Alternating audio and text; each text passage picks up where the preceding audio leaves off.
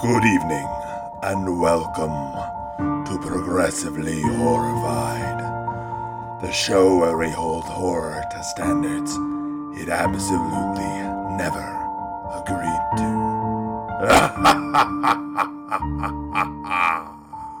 Good evening, and welcome to a very special episode of Progressively Horrified. Uh, this is Jeremy, and as you may know, I'm based here in Durham, North Carolina. Uh, recently, I learned through the grapevine that one of our local theaters here, the Carolina Theater, is putting on a horror film festival called the Nevermore Film Festival. It's running February 25th through the 27th, and you can buy tickets for physical showings and digital showings online at carolinatheater.org. Now, we were lucky enough to partner with Nevermore Film Festival to get advanced screenings of some of the films that we'll be showing and have a chance to talk to some of the directors. Today, I have the extraordinary honor to be talking to Obi Dialesi about their film Mud Monster. It was already awarded Best International Short Film Director and Best Lovecraft Inspired Film at a Night of Horror International Film Festival in Sydney, Australia. But this is Mud Monster's US debut, and it's nominated for Best Director and Best Cinematography. It'll be showing the 25th through the 27th in person, and it'll be available to stream uh, through the film festival anytime between February 25th and March 3rd. OB, thank you so much for joining us. Thank you so much. It's a pleasure for me to be here. Yeah, it's so great to have you. I think for, you know, a lot of folks listening to this, this will probably be their first exposure to your work. Can you tell us a little bit about yourself and how you got into directing and uh, when you decided to direct scary horror short like this? Yes. Uh, well, I actually come from a um, visual arts and uh, performance arts back- background. So I, this is uh, my second short uh, narrative film that I shoot uh, and, and write because I was I was mm, actually I still uh, do video art and performance art. I decided to um, to shoot a, a, narrative short film, which was also a horror film in 2007, which was called Crow's Eyes, and that was kind of like more of an experiment for me. I was my previous artwork did have a lot of narrative based themes in it. So I, I sort of I decided to put it together and uh, make a, a, proper film. And so that was my first attempt to make a film, and I really enjoyed doing it. So I decided to write another one, and, and that's how I made Mud Monster. And so, yeah, I'm really enjoying doing it. Fantastic, and and it's a a really it's really good and really uh, moody piece. I feel like really enjoyed it. This is a movie that wears some of its influences on its sleeves. What were your biggest influences going into making this one? Obviously, there's some Lovecraft in there. Yeah, well, because I, I shot in I shot in Italy, my hometown, and very close to my hometown in Italy. So I, I was thinking. I mean, I, I didn't have a, I, I mean, I didn't have a specific reference, which was it's not an Italian film, but it's a Victor Erice It's the Spanish director. So I did have like his films in mind a lot. And I didn't have a specific horror film in mind. I just kind of mostly like a mood, a very classic kind of mood. And uh, I didn't want to bring a lot of the Italian, uh, especially local feeling to it. And I wanted to kind of let the the place be present in the film and especially the house. For the soundtrack, I had Rosemary's Baby in mind in terms of sound but purely just for the sound. Eh, so yeah, I guess it was a combination of lots of different things. Yeah, I, I can definitely feel that. It has a very gothic mood mm. that I really enjoyed. I think the the house that it's shot in and around is is really evocative and really interesting. It made for a, a great setting to sort of have these because you have these three characters in you know the the mother and the two sisters that are very much in their own little world together, but they're also in a lot of ways in their own separate little worlds, I think isolated from each other, if not physically, emotionally. Yeah. Yeah. That was one of the main things that I was thinking about was to have this family that was living together, but they could not communicate. So it's a lot about not being able to basically like living through this uh, difficult time, that grief, but not being able to support each other and communicate. So trying to find something else to communicate with and trying to sort of find an escape out a world outside of their own sort of little family world that they could they could heal basically each, each character deals with their pain in different ways but they can never sort of deal with each other i guess yeah I, I very much got that feeling and i think it's it's really interesting in some of the the ways that the setting is set up that on you know the side of the house where Fiamma's room is. It's very bright and you get sunlight throughout there, um, you know, during the day. But even the few times that we see the mother's room, it's very dark, very shadowy. Like she doesn't re- really seem to want to connect. You know, she's really dealing with grief a lot, it seems like. Yeah, with the mother, I was more thinking about a parent that is dealing with that situation of being suddenly finding finding herself alone and having to work and, and being in pain and at the same time looking after you know two kids and sort of being overwhelmed by you know her own pain but at the same time by the reality of having to deal with the practical practicality of the situation. And so sort of like keeping everything inside and yeah not being able to express her pain and therefore sort of coming through as maybe as harsher than she would be. I, I think as a as a parent that really resonates with me because I think when you're going through your own things as a parent, you not only have to deal with your own things, but you also have to deal with things that your kids are going through. And in this case, especially the the older sister, Emma, is sort of shutting herself off. She's into all this elder god stuff that has to be hard for her as a mother to be trying to like reach out to her as well yeah, I mean, I'm a parent too, so obviously I agree with you. And with yeah, the older sister, she's she's also obviously dealing in her own way with with grief, but she's kind of found this way of dealing with grief as in in a kind of mis- pseudo mystical way, I guess, in a pseudo religious way. I was kind of thinking like, you know, she's a teenager, and I was kind of thinking like, on her bedroom is her shrine in a way. And, you know, she's kind of like just locked herself up in a bed in her bedroom and she's trying to communicate with this like external force, external God. And she's like, she's she finds relief in that. And uh, that's how she deals with her own grief.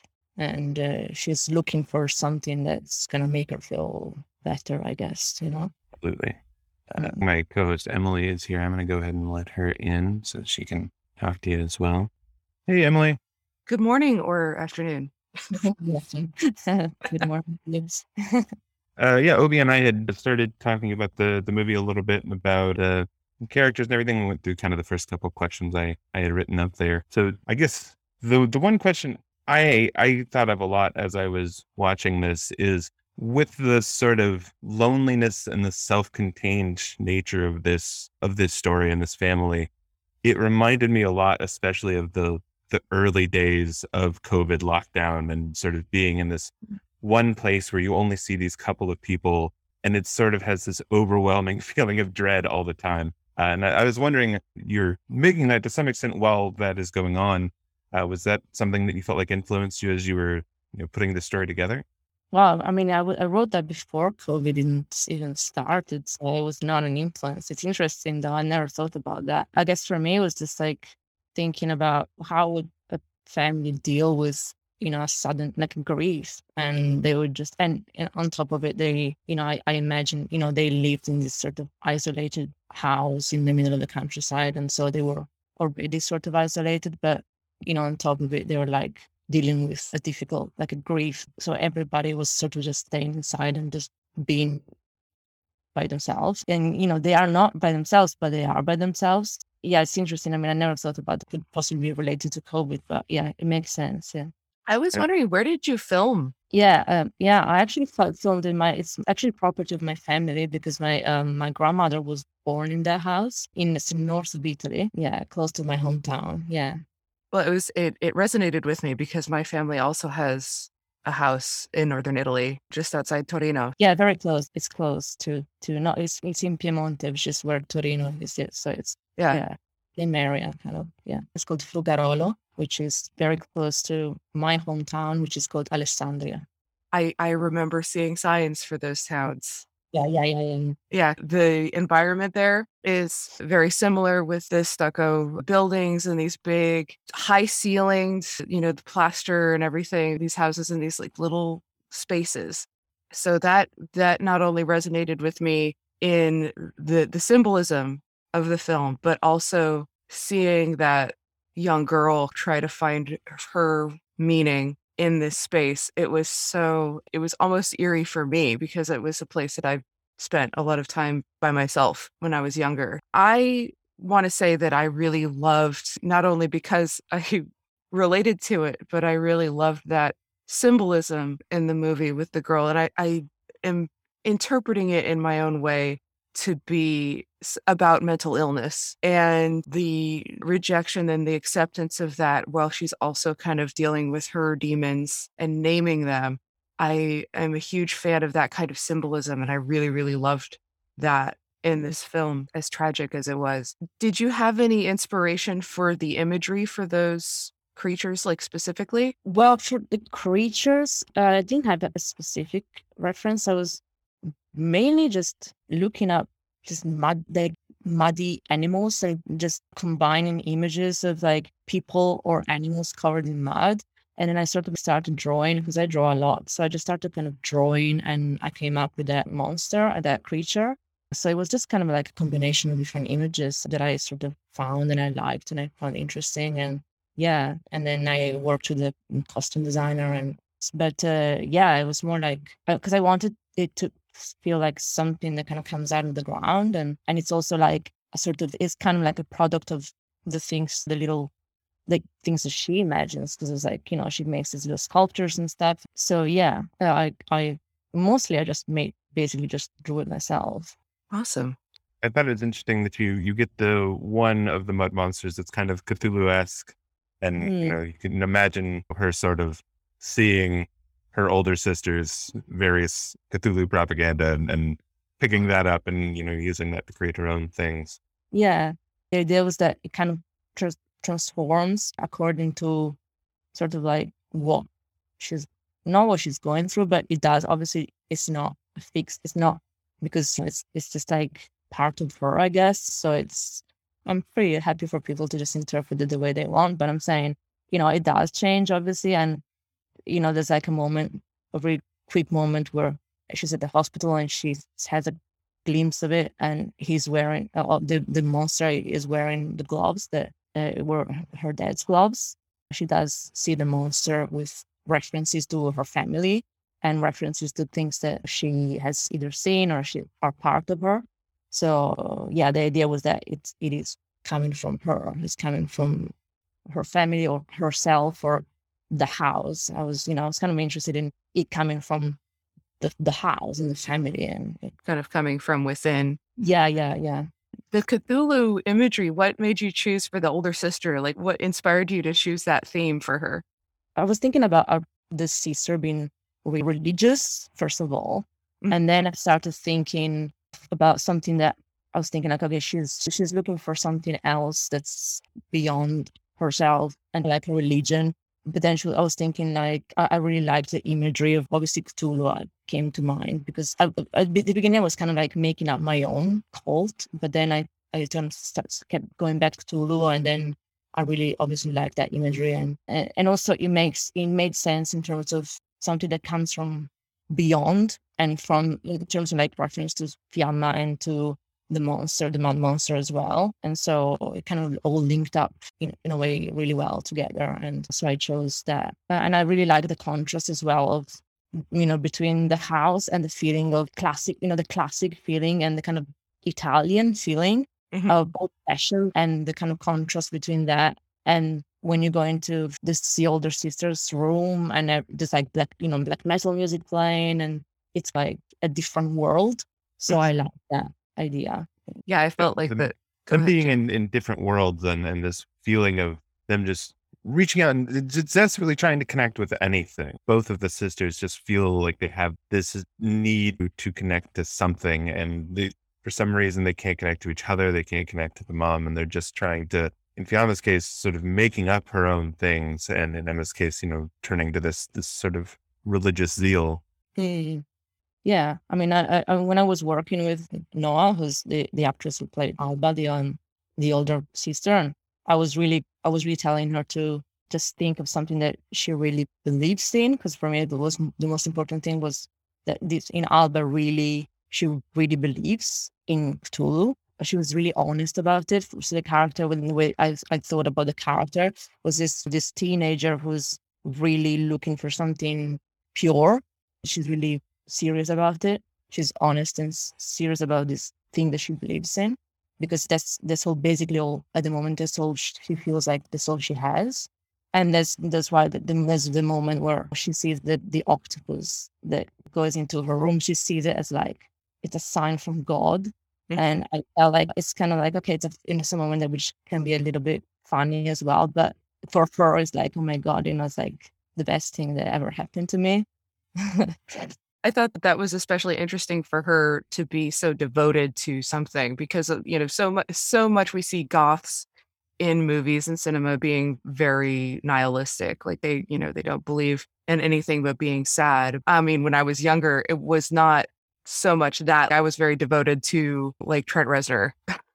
You mm-hmm. know like i wasn't devoted to bands so i was very passionate about that. I, I think that it's very cool to have something that is an elder god and it is also very it's so specific but very relatable that mm-hmm. the, uh, the teen sister is trying so hard to connect with something with her identity and it's complete devotion to that thing as opposed to just nihilism or just you know being generally sad which i think is something especially with like goths you don't see a lot even though it is like sometimes it is very religious because it's something to devote yourself to especially as you're struggling. And i, I could see that influence vaguely between the sisters where the older sister had found an icon and then the younger sister was trying to create an icon or just mm-hmm. fo- connect because jeremy you talk about them connecting with each other and Afia seemed to be trying to also connect with herself and that is part of where those monsters came from that was really cool to me That, that really interested me is is her seeming disconnection from herself and from her own image. You know, she's waving at herself in the dark Mm. window, you know, at various points. I, it feels like, especially you know, towards the end, she is making this this choice to connect with the the monsters and to uh, she you know paints herself up with the mud as if she's she's becoming something different, trying to become one of these monsters. Uh, could you I mean, talk about that a little? Yeah, yeah. I mean, I wouldn't say that she understands that she's the monster is not her. Her, you know, she kind of like becomes closer to the monster, or she kind of like reaches a point where she's actually like inviting the monster in, and I think she's like, she, she- basically she sees the monster as the only thing that she can connect to. She keeps seeing this monster, and she kind of feels like, okay, this monster is there for me. So I think she does want to be to be close to it. I think there is like that moment where I think she kind of understands that she's kind of the monster is her or it's part of her. So Mm. Yeah. I think can- it feels like even if its intentions are sinister, at least it cares. yeah Yeah, yeah. Yeah. And they they do have that connection that she lacks with her mom and her her sister and the cool thing about that symbol is that it can be so many things and it can be interpreted as so many things which i think is really important about that monster and that process for her to identify because whether it is trauma or specific mental illness or some physical illness that's going on with her, it is a really interesting depiction of the denial and then the acceptance of that. I think the only thing that really defines it as something solid is the ending of the film, which is that it overtakes her. So that's that's how it is defined to me as an illness. The the scene with the doctor's office, that is one of the only scenes outside of this little microcosm. What inspired you to create that definition or, or create that new context for the characters? Yeah. I really like the the, the idea of there being like a magical test where there's supposed to be a kind of resolution where you're supposed to kind of get to the point where okay this is what's happening to her but then nothing actually happens or you don't you don't get the results that you, you you'd expect. So i i like that idea. And i think also the the fact of i don't know i think maybe taking taking it out of that the house context is kind of unexpected and also gives it a bit more reality i guess it kind of takes it out of the yeah Because, I mean, after she, you know, loses her hearing in the bath, it would be, it would seem negligent for the mob to not at least take her to the doctor. I, I- I think this is a case where, you know, you get this feeling that this system that is supposed to in some way protect her or reassure her at least that there there isn't this monster, that there is a you know reasonable explanation for it, just completely fails her. Mm. yeah And it adds a new element to the mystery yeah too, because even outside of this house, you know, where all of this is happening, there are still no explanations, which is is quite profound. Yeah. I mean, I, I'm I'm like with the monster. I'm because as you mentioned, like there's so many possible interpretations as to something that comes from from mind is the mental illness, is the monster really there. And I'm, I am hesitant to give my own interpretation, Sure. but yeah. yeah, because it's like okay, yeah, it's true, it's possible. That's also possible, and that's possible, and so I'm actually happy for people to just think what they to draw their own conclusions, and uh, yeah. Uh, Yeah, I think that's interesting. I we talk a lot about it it being sort of important with a lot of these monster movies that I, I think a lot of people end up relating to monster stories in different ways. Because I think, especially, you know, you have a lot of queer readings of monster characters as, you know, being sort of the other or being this queer element of themselves that they're afraid of or or something like that. And that's I think leaving that open for interpretation, I think gives a lot of people a chance to see themselves where they, they might not be able to if it was spelled out for them. Yeah. And with the hospital, I mean, I, I the fact that Fiamma uh, hears voices and things like that, it actually comes from like personal experience because I do have sort of a strange, not strange, uh, mysterious, I guess, like condition where I do uh, have to take medication because I get seizures and I get sort of like auditory uh, hallucinations, I guess. I don't know. Don't what you call them, but so I, I actually got that from completely from my myself. So I guess I did decide to put the hospital scene in it also because kind of I have done tests like that and yeah it was kind of like just a personal thing yeah Thank you for sharing that because it does feel like there's a lot of personal context. And I mean, I didn't want to assume anything, but it does feel very specific in Yeah. that experience. And I know how cathartic it is to explore the worst outcome, especially in artwork, when you're up against something like that that you don't really know what it is, especially with mental illness or, or mental conditions. With the doctor's office, it wasn't just like inconclusive, it was a complete failure of the equipment. You know, it wasn't anything supernatural, it was just a failure of the system, which in America we can really identify with. But I can see that personal experience coming through in the movie. And as it, it does give the movie a lot of power, I mm. think. So thank you for for answering the question that I didn't ask. That's fine I I think it- that's the nightmare, both as a, a person and a parent, is that you'll get to a point that they're like, oh, well, we're not going to run this test again. You'll just have to come back and we'll figure it out some other time. And then you don't make it to that next time. Usually on the podcast, we ask people for recommendations for stuff that inspired them or that that uh, they think people should check out. Do you have any stuff you would like to recommend? well i mean i i, was i was just uh, telling jeremy about that i did have one film that i was thinking about while i was writing um the script which is the spirit of the beehive by victor Erice, which is not a horror film but it's it's an amazing film uh which you should definitely watch like everybody should watch that film it's uh yeah and it's yeah it's two little girls two sisters and uh, it's i mean the mood I, I was kind of really thinking about that mood they live in a country house in, in spain and but yeah it's a beautiful film it's a drama film but it has a lot of kind of uh, surrealist kind of magic realism elements to it and yeah it's a beautiful film That sounds awesome. It sounds exactly the kind of thing I'm into. so I'll have to check that out. So yeah, I think that's all of my questions. I think. For for our listeners, I can't recommend enough checking out Mud Monster. It is at the Nevermore Film Festival. You can go see it physically if you're in Durham. It's showing twice, and then it's available to stream through the website. So if you you know buy tickets through the website, you can watch it at home. If uh, you're not in Durham or you don't want to go to the theater, and I think people can check out more of your work on uh, your website. It's uh, obdelesi.com, right? Yep, that's right We'll put a link to that in the show notes as well. Uh, thank you so much for joining us. This was really fantastic. This was thank awesome. you. yeah thank you so much Thank you, and uh, thanks to everybody for listening. Uh, and until next time, stay horrified.